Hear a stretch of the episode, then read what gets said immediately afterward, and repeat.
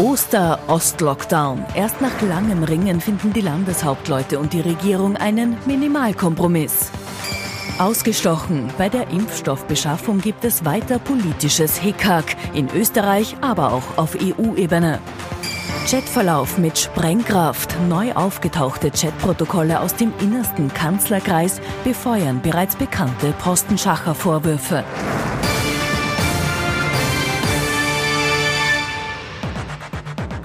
Ich wünsche Ihnen einen angenehmen Sonntagabend. Ich freue mich, dass ich Sie wieder zu unserem politischen Wochenrückblick begrüßen darf. Ich melde mich heute aus Tirol. Damit halten wir auch den Mindestabstand locker ein zu unserem Politikexperten Thomas Hofer. Schönen guten Abend ins Studio nach Wien. Schönen guten Abend, Herr Knapp.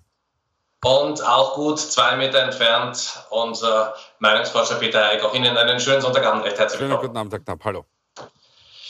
Ganz, ganz großes Thema natürlich in dieser Woche, die sogenannte Osterruhe oder Osterpause. Osterlockdown möchte ja keiner sagen. Die Corona-Zahlen steigen sehr, sehr dramatisch, vor allem im Osten Österreichs, also in Wien, Niederösterreich und im Burgenland an. Und man könnte eigentlich glauben, dass die Politik vollkommen überrascht war von diesen Entwicklungen, denn es hat sehr, sehr lange gedauert und dann wurde auch nur sehr, sehr zögerlich entschieden.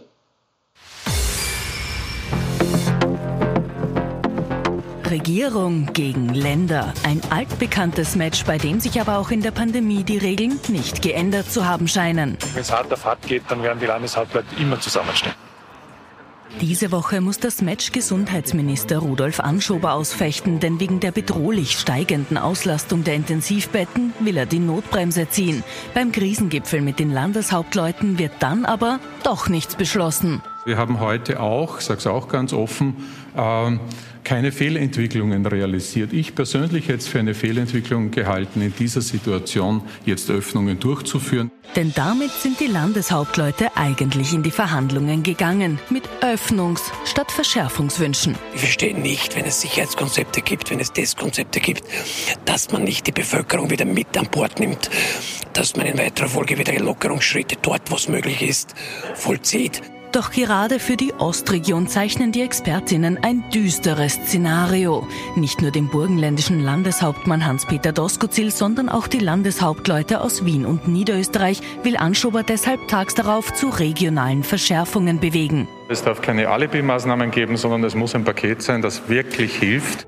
Bis in die frühen Morgenstunden wird verhandelt. Heraus kommt mit einer sechstägigen Osterruhe ein Minimalkompromiss. Erreicht offenbar nur durch drastische Schilderung der Gesundheitsexperten. Dass es überhaupt zu dem Kompromiss gekommen ist, verbucht rückblickend der Wiener Landeshauptmann für sich. Ich denke, dass ich in den letzten Tagen sehr stark darauf eingewirkt habe, dass die Dramatik der Situation erkannt wird.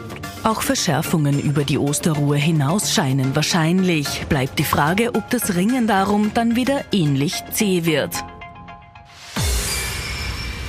Das, was wir noch hinter den Kulissen gehört haben, dass der Gesundheitsminister sogar kurz davor war, aufzustehen bei den Verhandlungen mit den Landeshauptleuten aus Wien, Niederösterreich und aus dem Burgenland. Herr Hofer, aber eines zeigt sich doch ganz, ganz deutlich. Gegen die Landeshauptleute ist auch der Gesundheitsminister vollkommen machtlos.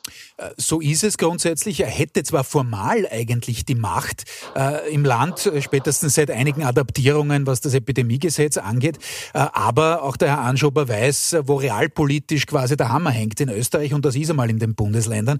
Es war ja fast äh, Realsatire, was wir gesehen haben in dieser Woche oder zu Beginn dieser Woche, äh, denn es gab so eine Art vorverlegtes Pfingsterlebnis von Seiten der Landeshauptleute, denn davor, wir haben es im Beitrag gesehen, wollte man ja noch groß lockern und öffnen. Und erst nach den dramatischen Schilderungen der Expertinnen und Experten hat man gesagt, naja, man macht den Mini-Lockdown. Wir dürfen jetzt nur noch hoffen, dass, die, dass das Virus sich auch an diese Kompromissvariante der föderalen Prägung in Österreich irgendwie hält. Das ist die Hoffnung, die wir haben. Aber das hat natürlich wieder mal tief blicken lassen, das ist völlig klar. Wir haben das jetzt schon einige Runden lang erlebt, dass einfach die Verwaltung in Österreich, ich muss es so hart formulieren, ziemlich dysfunktional ist und dass da eben diese Kompromisse, die man ansonsten macht, die ansonsten auch nicht weiter auffallen, dass die natürlich in Zeiten wie diesen schon ein ziemlicher Hemmschuh sind. Herr Eick, was entsteht denn da für Bild bei den Wählerinnen und Wählern? Also am Montag wird über Öffnungen gesprochen, am Dienstag wird dann bis in die Nacht hinein verhandelt, bis zwei in der Früh, und dann dauert es nochmal bis neunzehn Uhr dreißig am nächsten Tag, bis überhaupt bekannt gegeben wird, was da jetzt ausverhandelt wurde. Naja, also Sie sprechen es ja an, es ist natürlich ein, ein desaströses Bild. Ähm, denn die Problematik ist, ähm, wenn, wie zum Beispiel Landeshauptmann Doskozil und auch äh, die anderen politischen Verantwortlichen sagen, wir müssen die Bevölkerung mitnehmen, dann muss man sagen, ja, das müsst ihr, weil ihr habt sie schon vorher verloren. Und das kommt natürlich ähm, durch die, diese, diese Hü-Hot-Politik zustande. Und wir haben das, ähm, ich kann es gar nicht oft genug sagen, wir haben das wirklich über Monate lang hier in der Sendung immer wieder gesagt. Wir haben gesagt, die Politik ist himmelhoch jauchzend, zu Tode betrübt. Einmal ist es ganz, ganz furchtbar, wir werden hunderttausend Tote haben, so hat es vor einem Jahr geheißen. Dann hat es wieder geheißen, das Licht am Ende des Tunnels. Na, von diesem Licht am Ende des Tunnels sind wir nach wie vor Meilen entfernt. Und genau das spürt die Bevölkerung. Im Gegensatz äh, zu Deutschland. Dort konnte die ähm, Politik noch einmal ein Schäufchen drauflegen, weil man jetzt den härtesten Lockdown macht, den man je gemacht hat in diesem, in diesem Jahr. Und die Politik, ich möchte gar nicht sagen, dass sie um so viel besser ist, aber sie wirkt stringenter. Und natürlich gibt es auch in Deutschland Gegner, die sagen, das ist zu viel. Aber die Politik fährt einen relativ klaren Weg und dementsprechend ist es dann auch für die Bevölkerung leichter, hier mitzugehen und ist nicht wie in Österreich einmal vor den Kopf gestoßen, weil es wieder mal etwas anderes gibt. Und das ist genau bei dieser Problematik, die wir hier haben. Herr Hofer, wo war denn Sebastian Kurz in diesen Tagen, Montag und Dienstag? Der ist überhaupt nicht aufgetreten und auch am Mittwoch nicht. Ja, und das war natürlich sehr, sehr bezeichnend, muss man sagen. Und äh, es ist klar, vergangenes Jahr, da war die Regierung, die Regierungsspitze mit dem Kanzler äh, bei jeder möglichen und unmöglichen Gelegenheit sofort in Pressekonferenzen. Äh, einerseits das vier, vier blättrige Kleeblatt et cetera. Jetzt hat man den Eindruck, da ducken sich ein paar weg. Das hat natürlich mehrere Gründe. Einer ist ganz sicherlich, dass die innerparteilichen Frontverläufe, Stichwort Bundesländer, Stichwort aber auch Wirtschaftsflügel, klarerweise in der Partei, dass das gar nicht so einfach zu managen ist. Und dann gibt es einen weiteren Grund und das ist überhaupt, glaube ich, in Österreich eine zentrale Geschichte. Es war zwanzig zwanzig so, dass die Dashboards, also die infizierten Zahlen, die hospitalisierten Zahlen, sehr kongruent waren mit den Umfragen, nicht nur des Kollegen Hayek, sondern generell mit allen. Ähm, insofern äh, war man da auf der sicheren Seite, weil man gesehen hat, na, die Mehrheit der Bevölkerung und der eigenen Zielgruppen, die ist eh für schärfere Maßnahmen, also sind wir dafür. Jetzt fällt das auf einmal auseinander, also die Dashboards und die Umfragen. Und das stürzt natürlich Politiker und Politikerinnen österreichischer Prägung massiv ins Jammertal. Und aus dem müssen sie irgendwie rauskommen. Und wenn die Lösung so einfach nicht ist, weil man äh, eben zahlreiche Zielgruppen verprellt, mit einer harten Entscheidung, mit einer Entscheidung, die aber durchaus auch Führungsqualität hätte, äh, dann lässt man es eben sein und äh, schiebt ein wenig die Verantwortung ab. Das haben wir ein paar Mal schon gesehen, jetzt im äh, Bereich zum Beispiel des Gesundheitsministeriums, bei dem leitenden Beamten, Stichwort Impfstoffbeschaffung. Und auch jetzt und eigentlich seit Jänner ist es so, dass die Bundesregierung schaut, dass sie zentrale Elemente dieser Pandemiebekämpfung in die Länder auslagert. Das war bei der Impfstrategie so, gleich am Beginn des Jänner, als man gesagt hat, okay, da gibt es jetzt massive Kritik an der Bundesregierung und das ist jetzt so und jetzt nennt man es halt Regionalisierung. Das ist auch etwas mit Pferdefuß und das kann einem sehr leicht auf den Kopf fallen, ähm, denn ein Bundesland mag toll dastehen in dieser Woche und das nächste in der nächsten Woche oder in der übernächsten wieder ganz anders. Also das ist dann genau diese Hü-Hot-Geschichte, äh, die man möglicherweise dann auch auf der regionalen Ebene sieht. Aber Herr Hayek, wir leben doch so etwas wie ein Déjà-vu. Also wenn wir uns erinnern, die Verhandlungen mit dem Bundesland Tirol, ich melde mich gerade momentan aus Tirol mit Günter Platter, das hat ja auch ewig gedauert und da hat man gesagt, gut, gut, die Tiroler sind so stur, aber jetzt äh, bei den Ländern Wien, Niederösterreich und Burgenland, da hat man auch das Gefühl gehabt, an den Landeshauptleuten führt einfach kein Weg vorbei. Ja, es führt an den Landeshauptleuten aber deshalb kein Weg vorbei, weil die, die Bundespolitik ähm, sich auch abhängig macht, denn natürlich könnte von, qua Gesetz der Gesundheitsminister ganz locker drüber hinweg regieren, aber man, man tut es einfach nicht.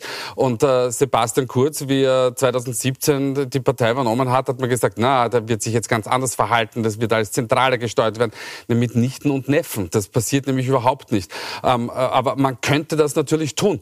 Ähm, was aber jetzt der Bundeskanzler gemacht hat, ist natürlich sehr spannend. Ähm, er hat jetzt die drei Landeshauptleute vorgeschickt und gesagt, na dann macht er mal. Und diese drei haben das auch genommen. Und das war möglicherweise ein taktischer Fehler, denn ähm, wenn es denn jetzt nicht klappt, also wenn dieser Lockdown zu wenig ist, und schauen wir mal, wie es denn ausgeht, dann wird der Bundeskanzler sagen, naja, ich habe euch ja freie Hand gelassen und das ist jetzt dann euer Problem. Also das wird dann ähm, ähm, für, für die drei Landeshauptleute aus dem Osten zu, zu einer Herausforderung. Problem allerdings grundsätzlicher Art ist, die Bevölkerung wird vollkommen ähm, irritiert sein, weil etwas wieder nicht funktioniert hat. Also es ist derzeit ein ziemlich desaströses Bild, was wir abgeben. Noch dazu, wo es, wenn wir Virologen und Virologinnen ähm, glauben wollen, in diesem Fall es wirklich nur noch um ein paar Wochen geht des Durchtauchens, dass, es die, dass sich die Situation tatsächlich etwas bessert. Wir haben es ja schon ganz kurz angesprochen, wenn wir in unser Nachbarland Deutschland schauen, da ist ja die Kommunikation sehr, sehr viel stringenter. Und da haben wir auch in dieser Woche einen ganz, ganz besonders bemerkenswerten Auftritt der deutschen Kanzlerin Angela Merkel gesehen. Dieser Fehler ist einzig und allein mein Fehler. Denn am Ende trage ich für alles die letzte Verantwortung qua Amt. Ist das so? Also auch für die am Montag getroffene Entscheidung zur sogenannten Osterruhe. Ein Fehler muss als Fehler benannt werden und vor allem muss er korrigiert werden. Und wenn möglich, hat das noch rechtzeitig zu geschehen. Gleichwohl weiß ich natürlich, dass dieser gesamte Vorgang zusätzliche Verunsicherung auslöst. Das bedauere ich zutiefst und dafür bitte ich alle Bürgerinnen und Bürger um Verzeihung. Herr Hofer, Sie haben gerade das Wort wegducken verwendet. Da muss man sagen, das ist doch einfach Führungsqualität vom Feinsten, wie Angela Merkel hier wirklich die Verantwortung übernimmt. Das ist das Gegenprogramm. Sie haben vollkommen recht, Herr Knapp. Jetzt dürfen wir natürlich nicht vergessen und äh, müssen uns schon auch einmal anschauen, wie die innerdeutsche Debatte da äh, abgeht. Äh, da gibt es natürlich auch sehr, sehr viel Kritik, nicht nur an der Kanzlerin, sondern auch an Gesundheitsminister et cetera et cetera. Auch dort gibt es Skandale im Übrigen. Aber es ist diese Art und Weise, mit diesen Fehlleistungen umzugehen, einfach entwaffnend ehrlich, entwaffnend offen, auch wenn man jetzt sagen kann, gut, faktisch gab es da keine Konsequenzen in Richtung Rücktritte, aber ähm, so geht man äh, an sich mit Kritik um. Also da muss man schon sagen, Hut ab, äh, das ist schon äh, eine, eine kommunikativ jedenfalls echte Meisterleistung.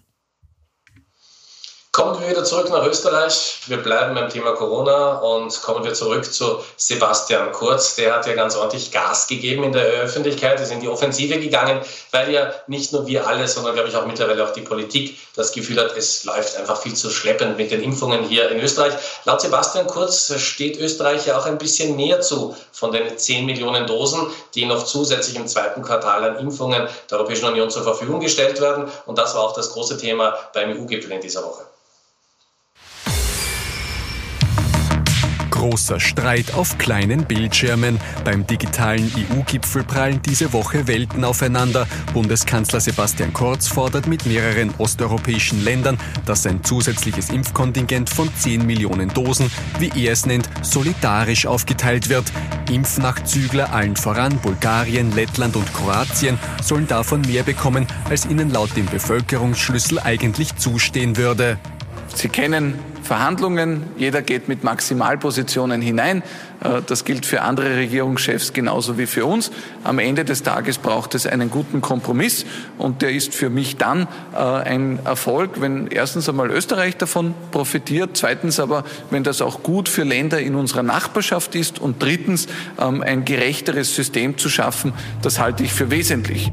Kurz will für Österreich vierhunderttausend Dosen statt der ihm anteilsmäßig zustehenden zweihunderttausend Dosen.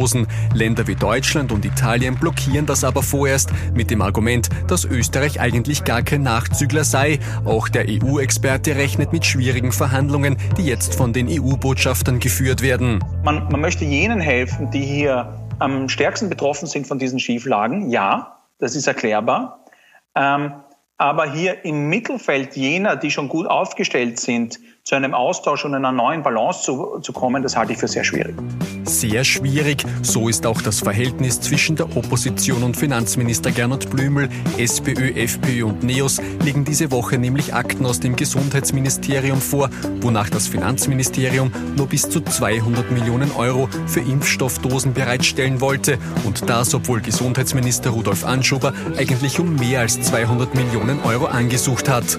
Es geht nicht nur darum, dass gelogen wurde. Es geht auch darum, dass es aufgrund dieses Deckels nicht möglich war, ausreichend Medikamente, ausreichend Impfungen für die Menschen in Österreich kaufen zu können. Von einem Kostendeckel will Blümel aber nichts wissen. Es sei immer klar gewesen, dass man für die Impfstoffe so viel Geld ausgeben werde, wie notwendig sei. Herr Hofer, jetzt könnte man ja den Eindruck gewinnen, endlich nimmt Sebastian Kurz das in die Hand, der kümmert sich um dieses Projekt, aber der war doch von Anfang an da gut eingewoben, dieses Projekt, und sich auch gut informiert, oder? Ja, das möchte man hoffen als Staatsbürger und Staatsbürgerin, gar keine Frage.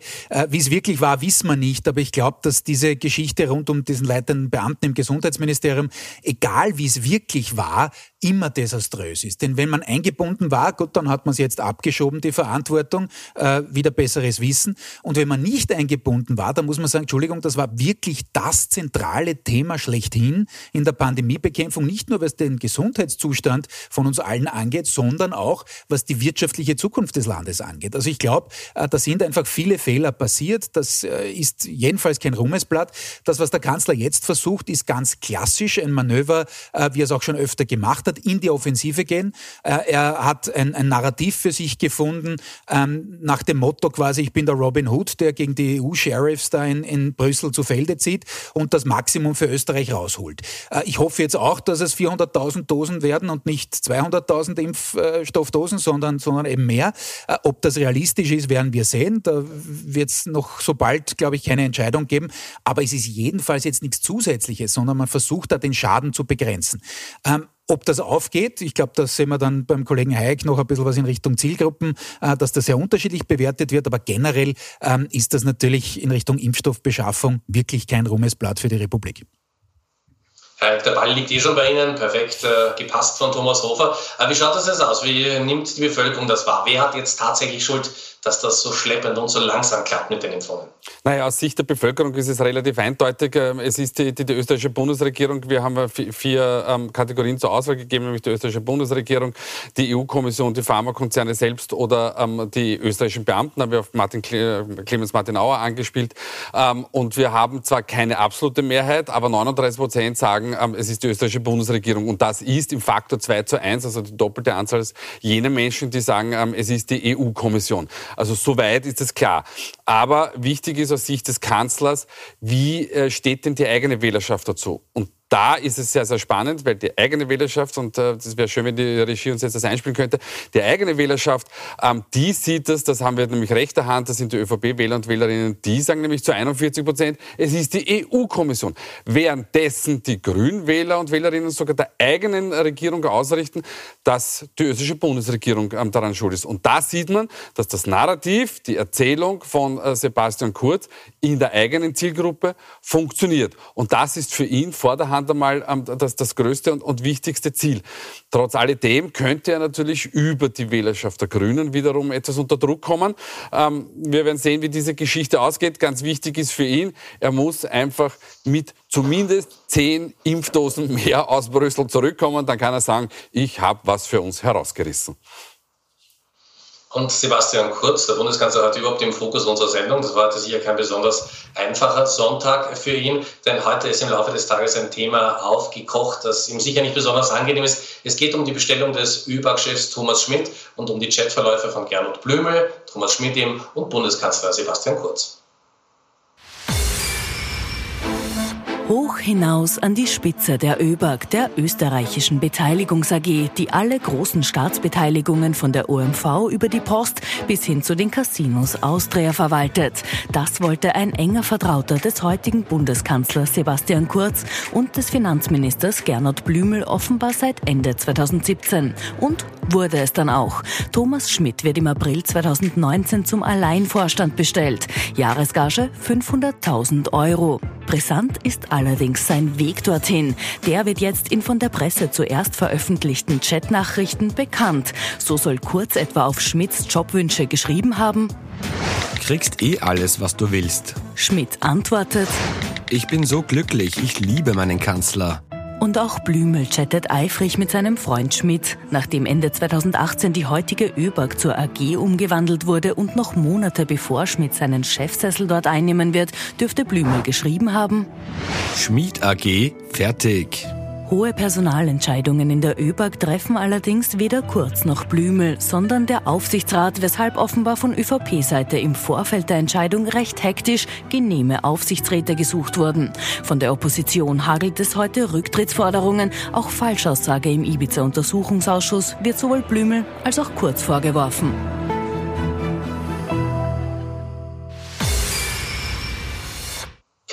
dass, glaube ich, heute die Türkisen oft an diesen Satz gedacht haben, jedes Schriftler-Giftel.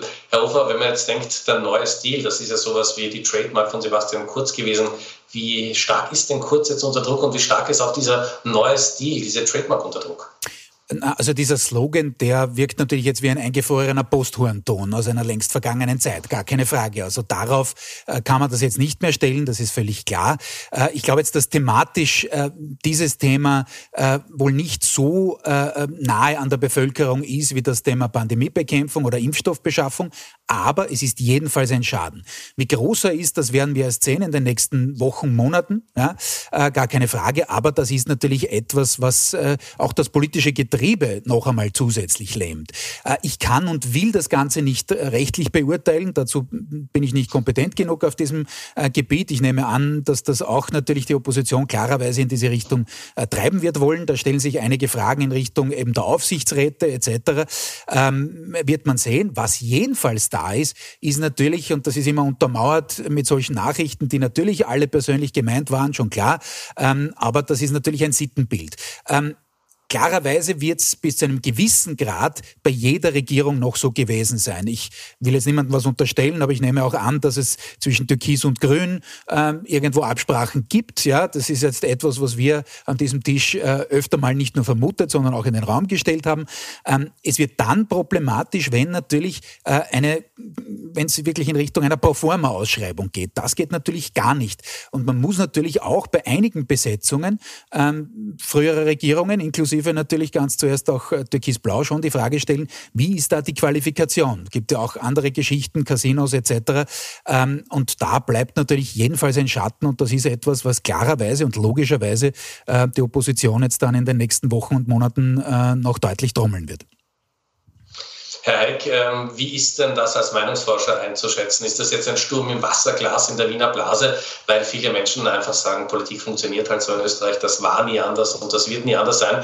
Oder ist das, wenn man denkt, das hatte mit der Bestellung von Peter Sido schon begonnen, das läuft jetzt über zwei Jahre, dieses Thema. Wirkt das jetzt langsam bei den Wählerinnen und Wählern? Naja, es, es wird sein, wie es, wie es sehr, sehr oft ist. Es wird einmal bei den Gegnern von Türkis und auch Grün und Türkis-Blau natürlich wirken. Da wird man sagen, wir haben es auch immer gesagt, wir haben es immer gewusst und es wird natürlich zumindest für Verunsicherung in der Wählerschaft von der ÖVP sorgen, das ist gar keine Frage, denn erstmalig gibt es den Beleg oder den vermeintlichen Beleg, dass der, der Kanzler involviert ist.